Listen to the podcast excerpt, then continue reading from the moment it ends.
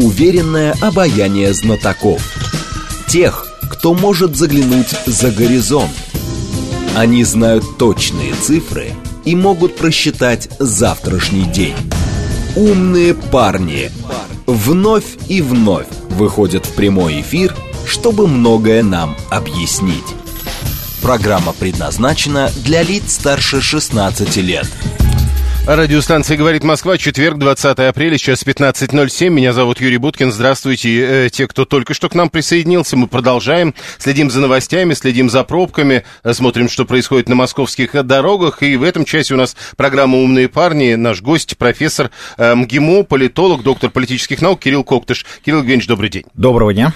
Э, я напомню, можно писать через смс-портал, можно писать через Телеграм, можно звонить прямо в студию 7373948, но традиционно звонки у нас все-таки скорее во второй части программы. Про пробки скажу 5 баллов, а максимум 7 сегодня к 7 вечера, как ожидается. Про новости, которые в эти минуты приходят, э, э, так, Путин с именем Фетисовой связаны поистине звездные страницы отече... истории отечественного и мирового хоккея. Это молния с ленты ТАСС. Следим за этим. Э, значит, э, у меня вот что. Смотрите, в новостях, э, это я уже к Кириллу Коктушу обращаюсь, э, сегодня много достаточно упоминаний про реформу системы высшего образования образования. Давайте с этого начнем. В Минобрнауки рассказали, наконец, о том, каком, э, какой будет эта новая система высшего образования. Как вы понимаете, это полное возвращение к тому, что было в советское время? А, да нет, полное возвращение невозможно.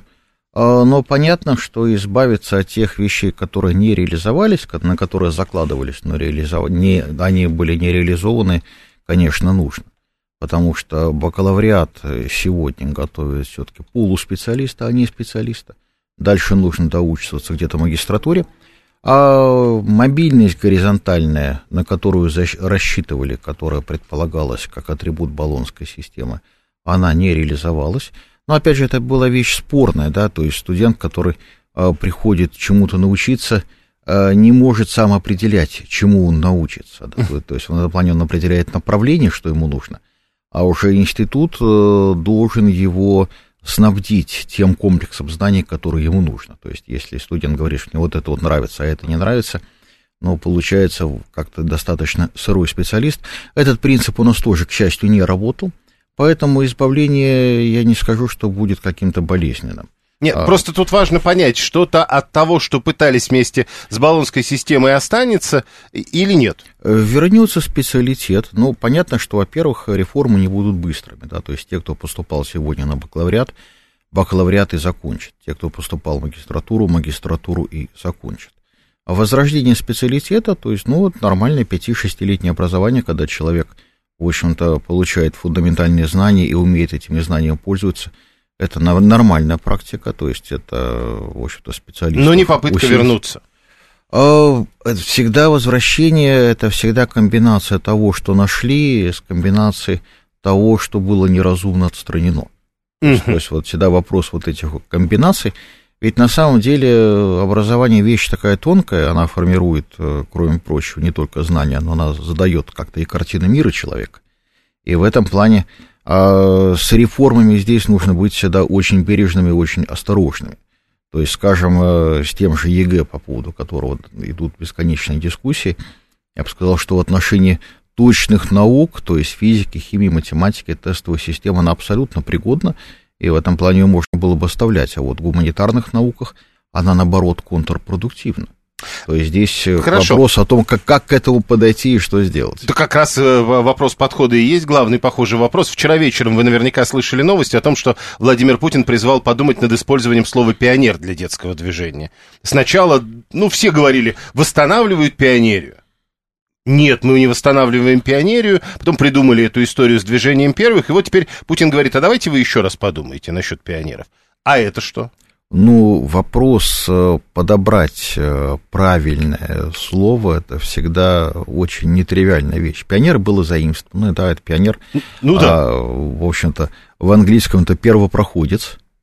А, в общем-то, слово первый как бренд, оно слишком многозначно.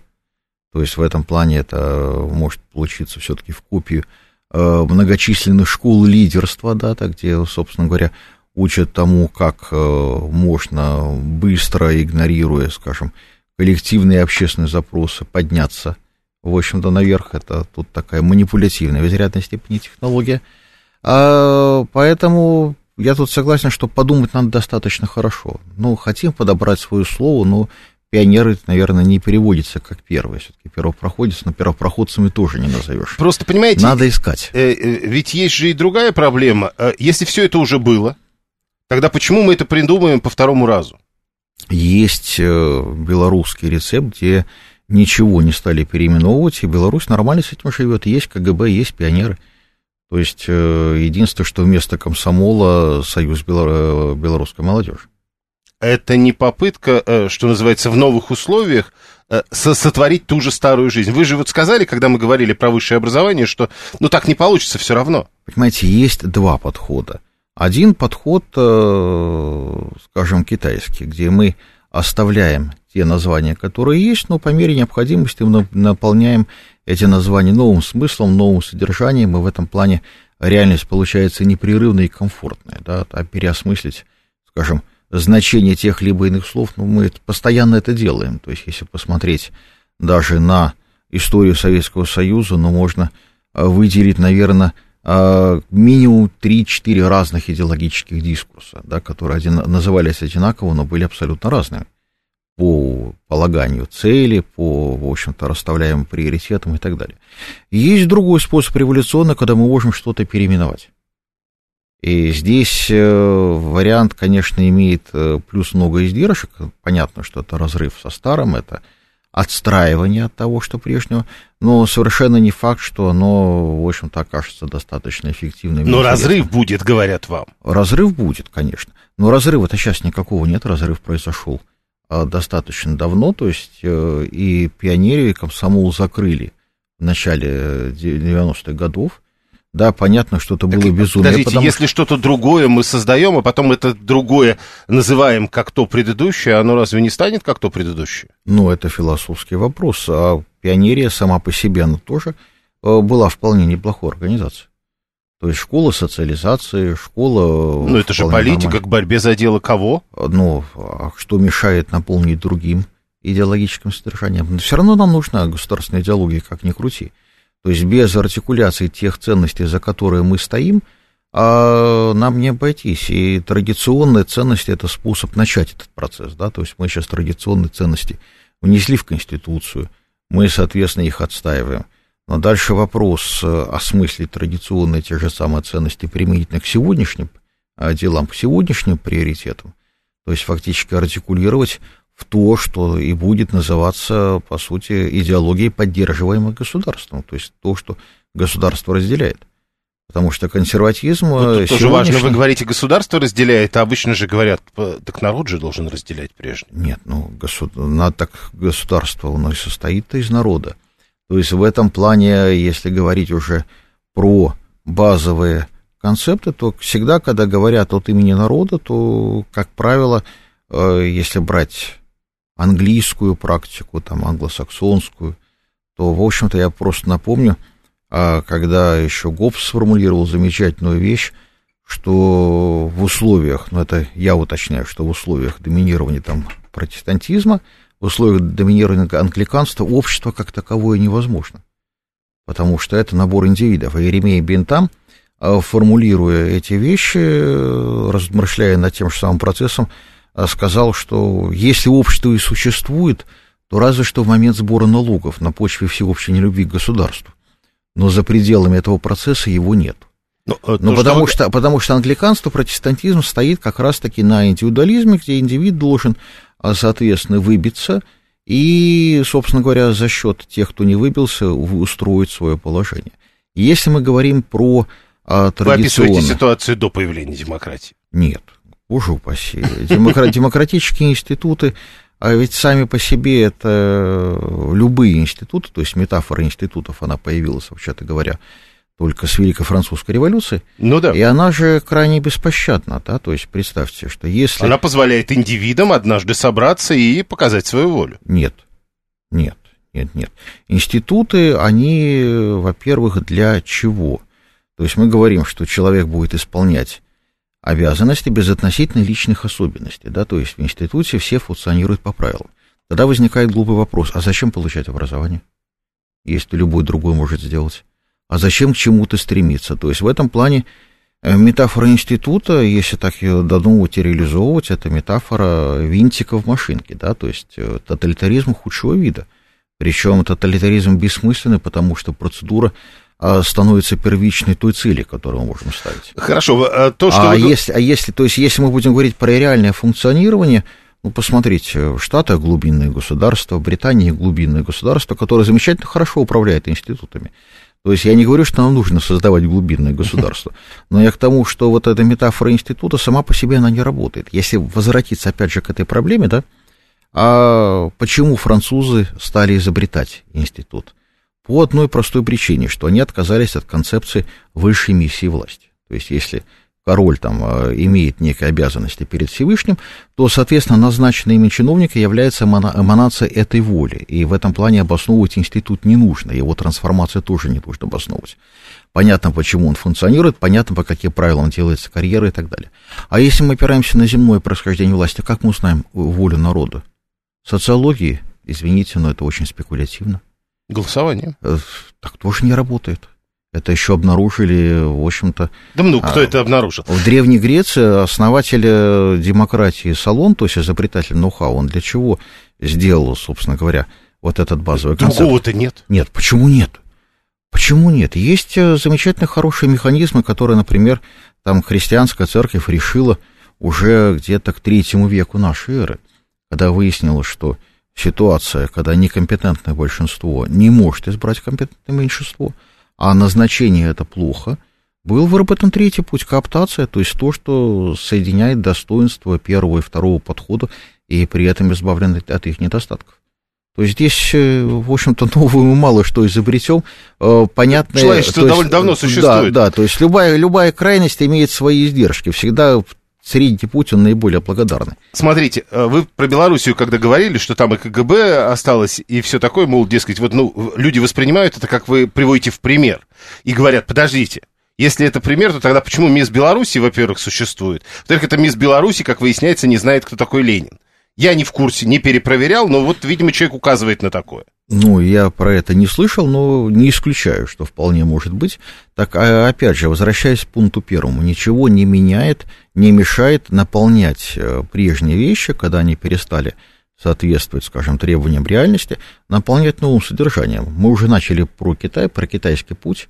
А Китай же без всяких проблем объяснил в свое время, что коммунизм это еще и мелкая частная собственность. Потом объяснил, а что... то, что китайцы другие. Потом люди. объяснил, что коммунизм это еще и средняя частная собственность. Потом объяснил, что коммунизм это крупная частная собственность, но нужно делиться, и крупные, uh-huh. соответственно, владельцы должны инвестировать в общество, в его общественное здоровье. То есть в этом плане, а кто скажет, что это не коммунизм? Нет, э, мы, мы просто говорим о том, что китайцы другие люди, у них другая ну, вера, они по-другому развиваются. Так, так и мы другие, и все другие. Это правда. То есть надо просто брать и делать те институты, которые соответствуют... Работают здесь конкретно. Которые, конечно, которые, которые нужны нам. То есть это еще не, не нужно брать карго-культы, заимствовать откуда-то процедуры, говорить, вот это вот не трожь, и вот, становиться в позицию вакуума не нами положено. История с пионерами, это не карго-культ. 123 а, пишет, это движение, пионерии и комсомола в свое время были дискредитированы формализмом. Так зачем тогда вот туда вдыхать? Ну, во-первых, э, какая-то структура нужна, которая бы занималась социализацией.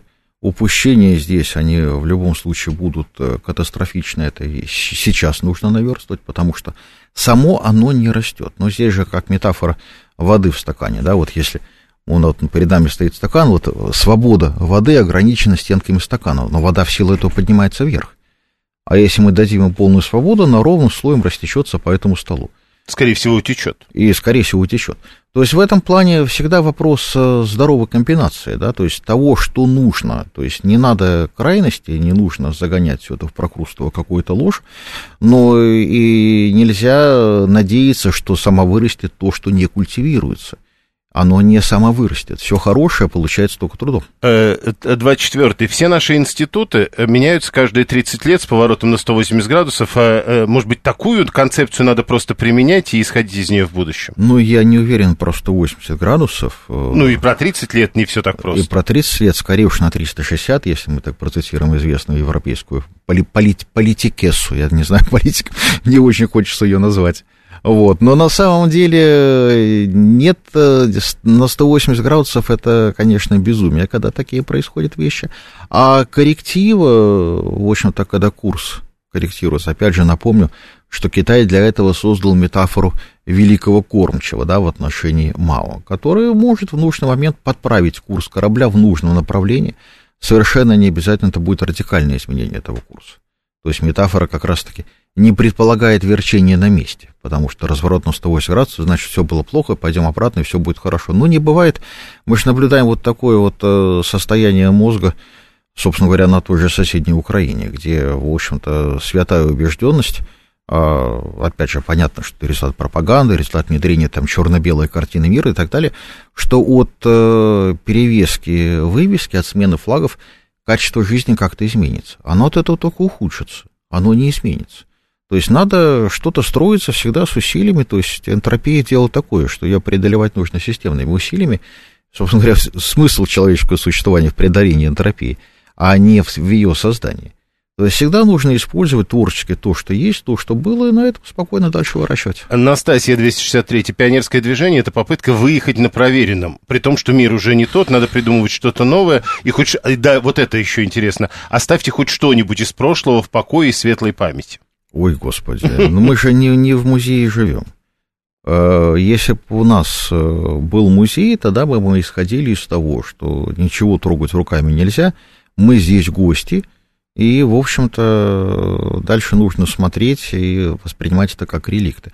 Дело в том, что я не знаю, открою там страшно тайну или нет, но за последние две с половиной тысячи лет, в общем-то, все социальные технологии ни одна не устарела все, которые были изобретены, они все работают. Ну, как и люди радикально есть, не изменились. То есть, да, возвращаясь к тому же салону, да, то есть принцип, просто я, опять же, мы начали про демократию, демократия до салона означала очень простую вещь, что бедные а, убили богатых и все разделили между собой. А салон сделал более сложную систему, а, он создал исполнительную власть, э, то есть вместо 12 архонтов стало 500 человек – в итоге, да, после всех реформ. И эти 500 человек, э, понятно, что не могли принять никакого решения, кроме воспроизводства статус-кво, в чем и был замысел. Потому что салону нужно было создать рынок рабочих рук для афинских купцов. Он это сделал. Но воспроизводство статус-кво само по себе, учитывая предыдущие вопросы насчет поворачивания на, то ли на 180, то ли на 360, может быть, в этом есть своя прелесть? Э, в, не, в этом нет своей прелести, это наша проблема, вот начиная... А уверенность в завтрашнем дне? Нет, смотрите, наша проблема, так уверенность в завтрашнем дне – это биологическая потребность человека. Вот именно. Без нее Значит, не... воспроизведение статус-кво. Э, нет, понимаете, в чем дело? Воспроизведение статус-кво, все мы хотим жить а, не так, как сегодня, а по возможности лучше, по возможности интереснее. Но, а, но не хуже. Но не хуже. Вот, поэтому здесь э, всегда возникает вот такая очень э, понятная вещь, что, вот опять же вернусь, наша проблема, да, вот у нас, кстати, есть хорошая статья с профессором Сергеем на эту тему по поводу внедрения инноваций э, в нашей истории – то есть, начиная вот с Петра Первого, у нас было три крупных конфликта между реформаторами и державниками. И, собственно говоря, и те, и другие хотели хорошего. А, и те, и другие хотели инноваций, да, которые можно было заимствовать, внедрить и так далее. Но не, не смогли отделить инновации от институтов. Да, то есть те же э, модернизаторы, которые, соответственно, приносили инновации, приносили их вместе с западными институтами, которые у нас работать не могли. Это вызывало конфликты, лет через 20-30 эти институты просто отторгались. А по той простой причине, что у нас совершенно другие цивилизационные коды, чем на том же Западе. А державники, собственно говоря, от стороны, которые выступали на стороне власти, тоже хотели того же самого. Но они тоже не видели, как избавиться от западных институтов, которые не работают, без того, чтобы вместе с водой не выплеснуть и ребенка. То есть у нас три таких больших катастрофы, за которые мы заплатили, это, собственно говоря, начиная с Анны Иоанновны, продолжая декабристами, и продолжая там 50-ми годами, как, годами, когда, соответственно, возник конфликт между учеными и властью. То есть вот тогда напомню, что, в общем-то, после, соответственно, возвращения Брежнева, прихода Брежнева к власти возникли... Это 60-е все Ну, да, 60-е, когда возникла, соответственно, идея, возникло опасение, что сейчас вернутся и какие-то сталинские времена, сталинские репрессии, и ученые стали писать э, письма с требованием трансформации режима. На самом деле, чего хотели ученые? Они хотели, чтобы не было шарашек, чтобы было по-человечески. Собственно говоря, власть это могла легко дать. В этом был, была проблема. А, но партийная власть увидела в этом только, соответственно, выступление против партийной идеологии. И в итоге возникла вертикальная мобильность в той же Академии наук э, на основе партийного билета, а не на основе научных достижений. То есть в этом плане наше отставание по ряду фундаментальных областей как раз э, связано с тем, что вот власть тогда и ученые, и власть действовали на основе карго-культа, не смогли сделать деконструкцию одного от другого. Говоря словами Хантингтона, то есть не смогли отделить вестернизацию от модернизации.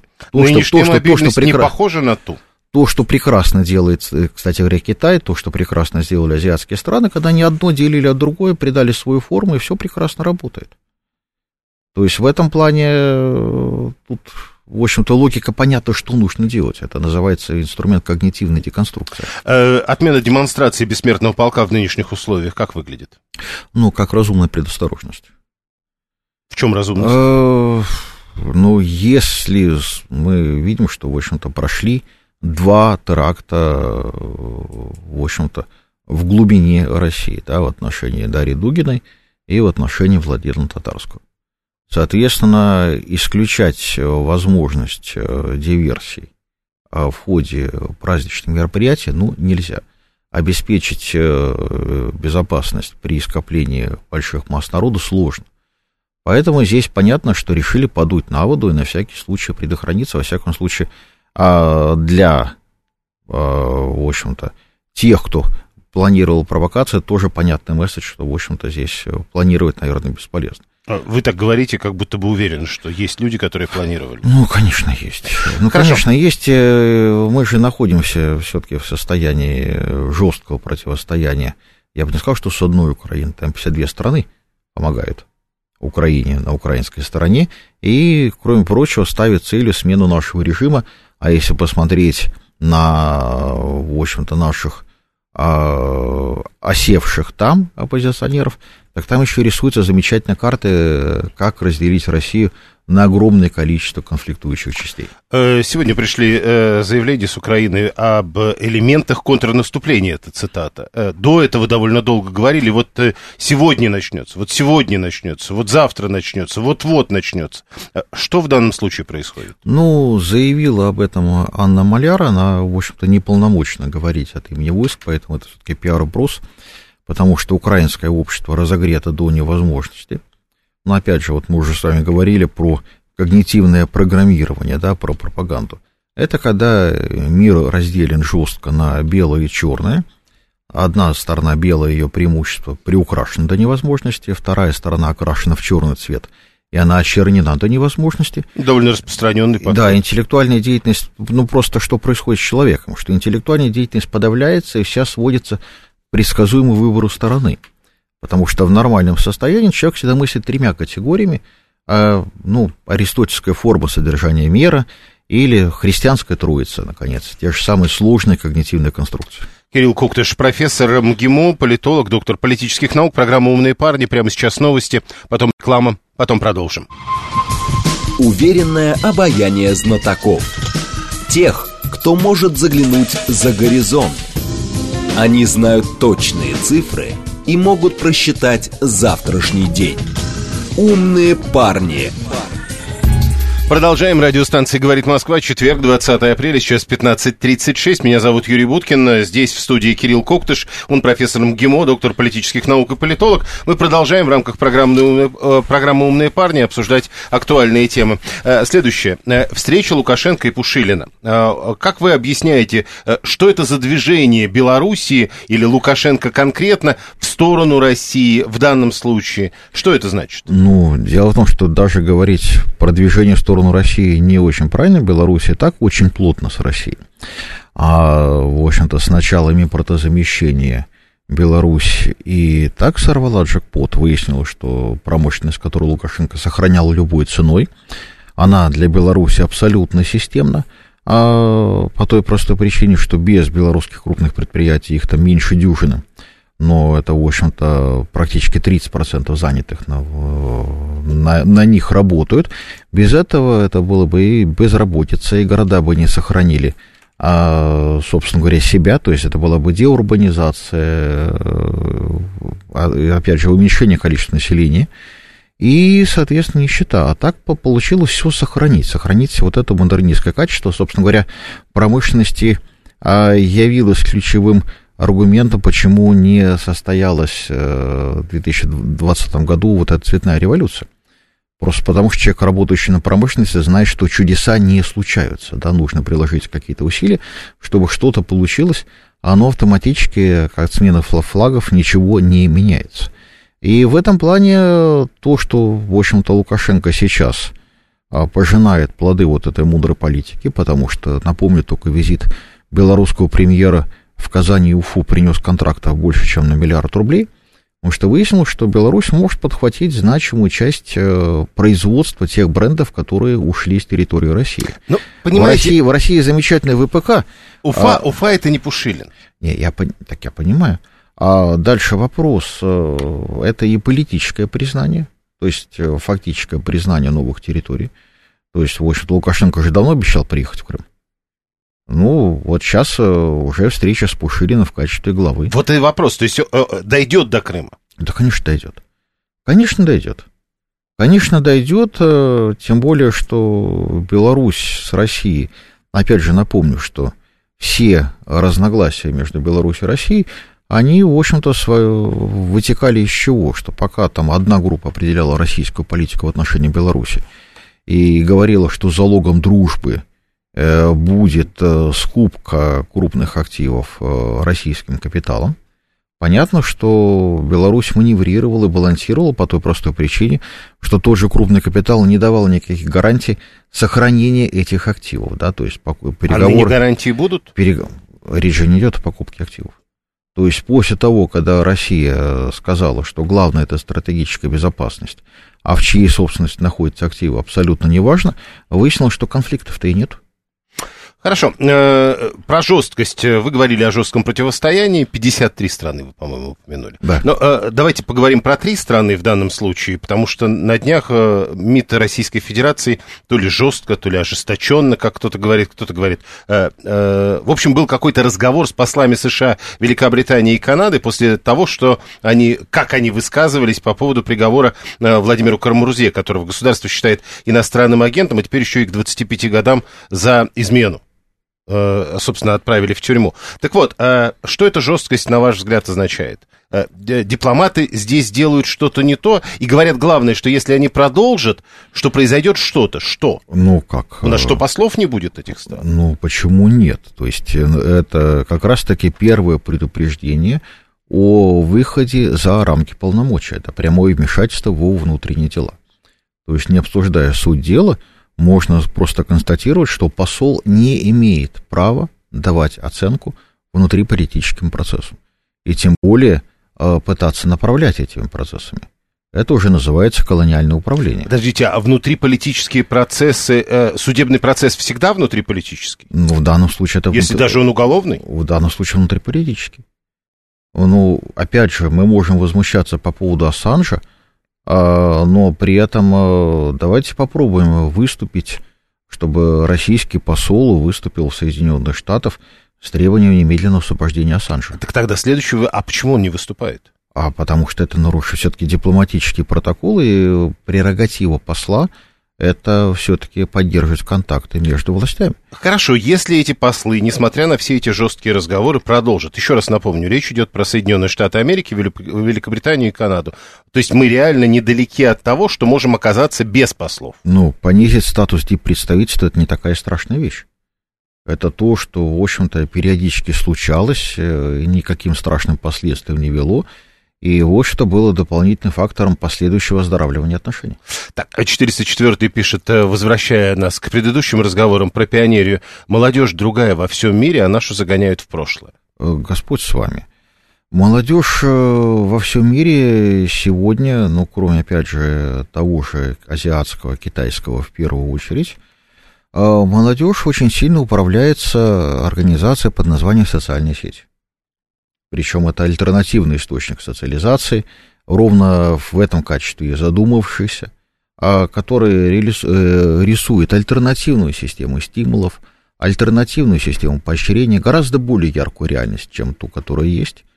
В общем-то, при этом он э, провоцирует, если говорить про алгоритм того же Фейсбука, он провоцирует, в общем-то, ссоры и розни, просто потому что, если вы там ставите негативную оценку, то вероятность вот этого поста быть процитированным вырастает кратно, да, то есть это, в общем-то, а, алгоритм, сейчас а, забыл, как он называется, но не столь важно, да, то есть алгоритм, который там уже введен был с 2012 года. Uh, Meetings of Social Interaction, MSI.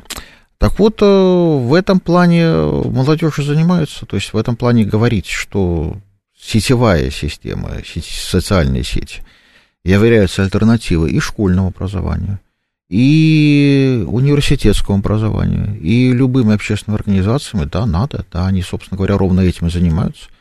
А, да, до поры до времени они выращивали а, лояльность тем либо иным брендам, но дальше можно выращивать лояльность и чему-то другому. А более того, я тут процитирую совершенно замечательный опыт, э, который там привел в некоторую уторопь его авторов, когда попробовали сделать то есть эксперимент состоял в чем? Там пять университетов в нем участвовали. Кстати, данный эксперимент опубликован на сайте Американской академии наук. А, был вопрос, а доверит ли человек трансформацию своей личности системе? Да, то есть человек, который был уникальным, неповторимым. Оказывается, легко доверяет. То есть в этом плане э, коммуникации даже не с э, живым человеком, а с ботом, который там оперировал типовым психологическим профилями, позволили участникам эксперимента менять а, не только и взгляды, но даже темперамент. Флегматика, флегматика на холерика там, и наоборот. Да? То есть выяснилось, что человек э, является, в общем-то, существом манипулируем потенциально в гораздо большей степени, Слушайте, чем он если сам я правильно понимаю, все-таки тут э, противоречие видят в другом. Ладно бы у вас был пионерский чат-бот, Понимаете? А речь идет о возрождении пионерии, и вот этому молодежь-то другая, ей вот тогда пионерский чат-бот делай, а, э, а ее в... возвращают в школу. Нет, так а в чем другая? В чем другая? То есть в этом плане молодежи всегда нужно, то есть э, время социализации, это время выстраивания своих, своих социальных связей. Опять же, напомню такую очень понятную истину, вот когда вот там говорят там, про пирамиду Маслоу, да, а, про иерархию потребностей, но умалчивают обычно про один забавный факт. Когда, соответственно, к нему пришли к Маслову молодые психологи и сказали, вы знаете, уважаемый там Абрахам, не помню, как его там по отчеству, а, ну вот мы попробовали экспериментально подтвердить вашу пирамиду, мы получили что-то около нуля корреляции. Как это понимать? На что уважаемый Масло сказал дословно следующее. Знаете, что идите к черту. Моя теория вообще касается двух лучших процентов человечества, остальные меня не волнуют. Но Маслоу прекрасно понимал, что говорил, потому что на самом деле половина нашей самооценки, половина нашей личности – это контакты с социумом. То есть мы, вот как вот, э, выходя из дома, есть привычка там посмотреться в зеркало, так точно так же а, человек смотрится в зеркало своего социального окружения, да, то есть понимая, он успешен, не успешен, хороший или плох, прав или не прав. И, собственно говоря, пионерия – это способ выстраивания вот этих базовых сетевых связей, выстраивания этого окружения. Время, когда человек обрастает э, тем социальным капиталом, своей социальной сетью примерно там из 150 человек, с которым он дальше пойдет по жизни. И которая, в общем-то, в его жизни, если скорректируется, то не очень сильно. Раз уж вы Маслову вспомнили, оказывается, 115 лет ему было три недели назад, причем родился он, внимание, и тут все понятно становится по поводу его ответа, он 1 апреля родился. А, ну. Да, и про молодежь, про политическую молодежь еще один вопрос, и перейдем к телефонным. А, сегодня стало известно, что э, Компартия Российской Федерации собирается выдвигать на выборы мэра Москвы, э, э, как он, внук Геннадия Зюганова, племянник, ну, в общем, родственника ну, династия, Леонида Зюганова. Династия, да, династия. Да. Династия. Как это понимать? как э, работу Куртиса. Это, извините, есть такой отдел в головном мозге, который отвечает за то, э, что человек пытается правдами и неправдами передать э, все лучшее, то есть свой базис достижений э, своим, э, своему непосредственному потомству. То есть в этом плане э, партия все-таки, как любая структура подобного рода, задумывалась как инструмент меритократический, да, то есть когда продвижение должно быть по а, критерию способности, а не по критерию происхождения, потому что рано или поздно там критерий происхождения все равно сбоит, как показывает опыт даже и монарших династий многочисленных. Поэтому здесь всегда вопрос, как сочетать одно и другое. Но вот такое сочетание, ну, это то же самое, вот когда там у знаменитой певицы, естественно, будут петь дети, да, ну и так далее. То есть в этом плане это ничего хорошего в этом нету, это как раз-таки маркер того, что коммунистическая партия превращается в клуб и делает к этому достаточно быстрые и глубокие шаги. Ну, Кеннеди? Ведущий демократии мира. Кеннеди. А там, а там династии сложились еще в 19 веке. А, то есть, ну так может быть у нас то же самое происходит только сейчас? Нет, нет, нет. Понимаете, там династии, олигархические династии оформились еще к концу 19 века, в общем и не сильно обновились. И дальше, соответственно, они прекрасно управляют формальными институтами и всем остальным. Вопрос а в чем? Что картина мира, скажем, олигарха и картина мира а, представителя там, власти, представителя там, а, там, когнитивной иерархии, это наука, культура и так далее, они качественно разные по степени сложности. То есть картина мира а, купца, олигарха, она будет наиболее простой. То есть в этом плане э, издержки вот такого олигархического лидерства только в том, что мир будет очень простой и неинтересный, и все интересное будет сводиться к тому, чтобы что-то потребить, что-то съесть, что-то одеть и так далее. А когда возникают, в общем-то, другие иерархии доминируют, то возникают другие смыслы, как там полет в космос, строительство других амбициозных вещей. Ну вот опять же достаточно посмотреть на тот же Китай, потому что с одной стороны – американский капитализм на сегодня зарабатывает прекрасно на а, трансгендерах, то есть понятно, что за всем этим стоит фармакологическая корпорация, потому что любой трансгендер это пожизненный потребитель достаточно дорогих фармпрепаратов. И в этом плане, если говорить про вот, эффективность управления, я напомню про британский скандал э, в таком благородном семействе, когда у журнала Science Based Medicine там рецензию, по большому очень нейтральную, там, а, немножко хвалебную, одного из, одной из главных редакторов, а, женщины, профессора, уважаемой, в общем-то, с мировым именем, эту рецензию сняли, заменили несколькими ругательными рецензиями, а книга была о парадоксальном росте а, количества за десятилетие, с 2008 по 2018, количество девочек в Британии, которые решили стать мальчиками. То есть обратной статистики просто не приводилось. А как вы думаете, какой порядок роста был? И какой? 4400%. Ой. Ну, то есть понятно, что само собой оно не самовырастает, никакими естественными процессами это не объяснить. Вот, это как раз-таки к тому, что человек, если он не привязан, если он индивид, он оказывается очень легко манипулируем, очень легко управляем. Вот как ни парадоксально. То есть максимальная свобода оборачивается максимальной несвободой. Возвращает нас Максим все-таки к внуку Зюганова. Внук Зюганова, там Геннадий Андреевич, Андрей Геннадьевич и вот, соответственно, э, Леонид Андреевич. Э, сейчас э, вот будет претендовать. Внук Зюганова, значит, в мэры, а ведь есть же, как, ну, предполагается, номер два человек в списке КПРФ. Надо ли полагать, что не Зюганов, а Афонин теперь будут претендовать в президенты? Ну, опять же, посмотрим. Дело в том, что коммунистическая партия, опять же, к сожалению, потому что, в общем-то, партия должна производить смыслы, кроме того, что должна делать акции, она должна еще производить какие-то смыслы. Вот с производством смыслов там все как-то давно не очень. Опять же, к сожалению, потому что чем больше смыслов находится в обороте, тем, собственно говоря, больше из чего выбирать, да, тем интереснее жить. А когда все сводится, в общем-то, к таким очень простым вещам, а смыслы а, оказываются просто риторикой, ну, это, конечно, обесценивание партии. Ну, подождите, это же их высшее образование, это же их пионерия становится актуальной. Они скажут, ну, просто наши идеи берут и используют. Ну, почему? И ведь всегда можно пойти тем же китайским путем, который замечательно все превращает в китайское. То есть какие бы идеи, какие бы концепты туда не попали, они будут переосмыслены, они будут адаптированы под местные нужды, и они превратятся в китайское. На этом Китай стоит последние 3000 лет и, в общем-то, вполне успешно. Я попрошу вас надеть наушники. Наши слушатели к нам присоединяются. 7373948, телефон прямого эфира. С нами профессор МГИМО, доктор политических наук, политолог Кирилл Коктыш. Слушаем. Здравствуйте. Добрый день, Сергей Алексеевич зовут. Прошу.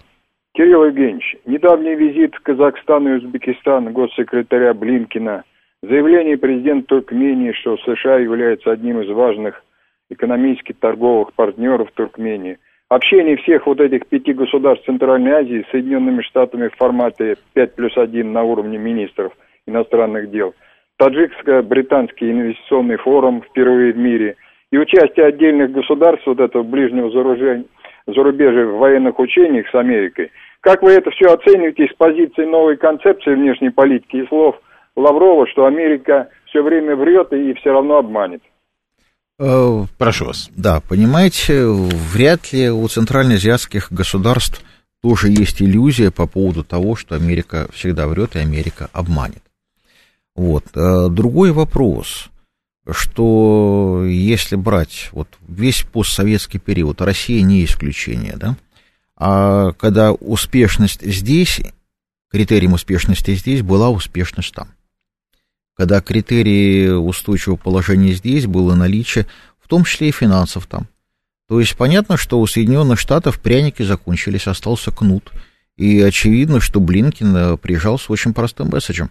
Если элита хочет сохранить свои вклады, свои приобретения на Западе, а они там есть и в достаточном количестве, то нужно действовать по тем правилам, которые диктуют Соединенные Штаты. А почему вы решили, что у них пряники кончились? А потому что пряников вот сегодня в условиях кризиса особо нет. Э, время кнута. И здесь, здесь, все, здесь все очень просто. То есть э, понятно, что Центральная Азия, а поскольку это все-таки балансирование даже не между двумя центрами силы, а между пятью, да, то есть это Россия, это Китай, это исламский мир, это восточный мир, это и Запад большой. Вот это балансирование, оно как раз научило прекрасно центральноазиатских лидеров, вот соглашаясь э, на что-то формально, при этом не влазить в суть и потом потихоньку переворачивать эту ситуацию себе на пользу. Поэтому с Блинкиным здесь будет, наверное, не исключением. Еще я хотел бы попросить вас уточнить, это тоже сегодня в новостях, кстати, было, раз уж Сергей Алексеевич этот поворот предложил. А, в Киргизии сегодня президент сказал, что они не будут переходить на латиницу. Очень хорошо. А в Казахстане, как мы знаем, собираются переходить на латиницу чуть ли не э, в 25-м году. Mm. Как вот это все тогда понимать? Ну, дело в том, что элитам выкручивают руки. Что такое переход на другой алфавит. Это минимум одно неграмотное поколение. Ну, не говоря уже о том, что ты выпадаешь из больших культурных контекстов. Ведь э, в мире существует очень небольшое количество языков, на котором можно, а, скажем, э, нормально интегрироваться, имея в виду там, достижения мировой науки, мировой культуры и так далее. Э, это, в общем-то, английский, русский, китайский. И, в общем-то, по большому счету все. То есть в этом плане, э, если мы будем говорить про арабский язык, э, там, опять же, произойдет модернизация арабского мира или не произойдет, но, опять же, имея в виду в, в плане производства инноваций, мы на сегодня не знаем. Может возникнуть.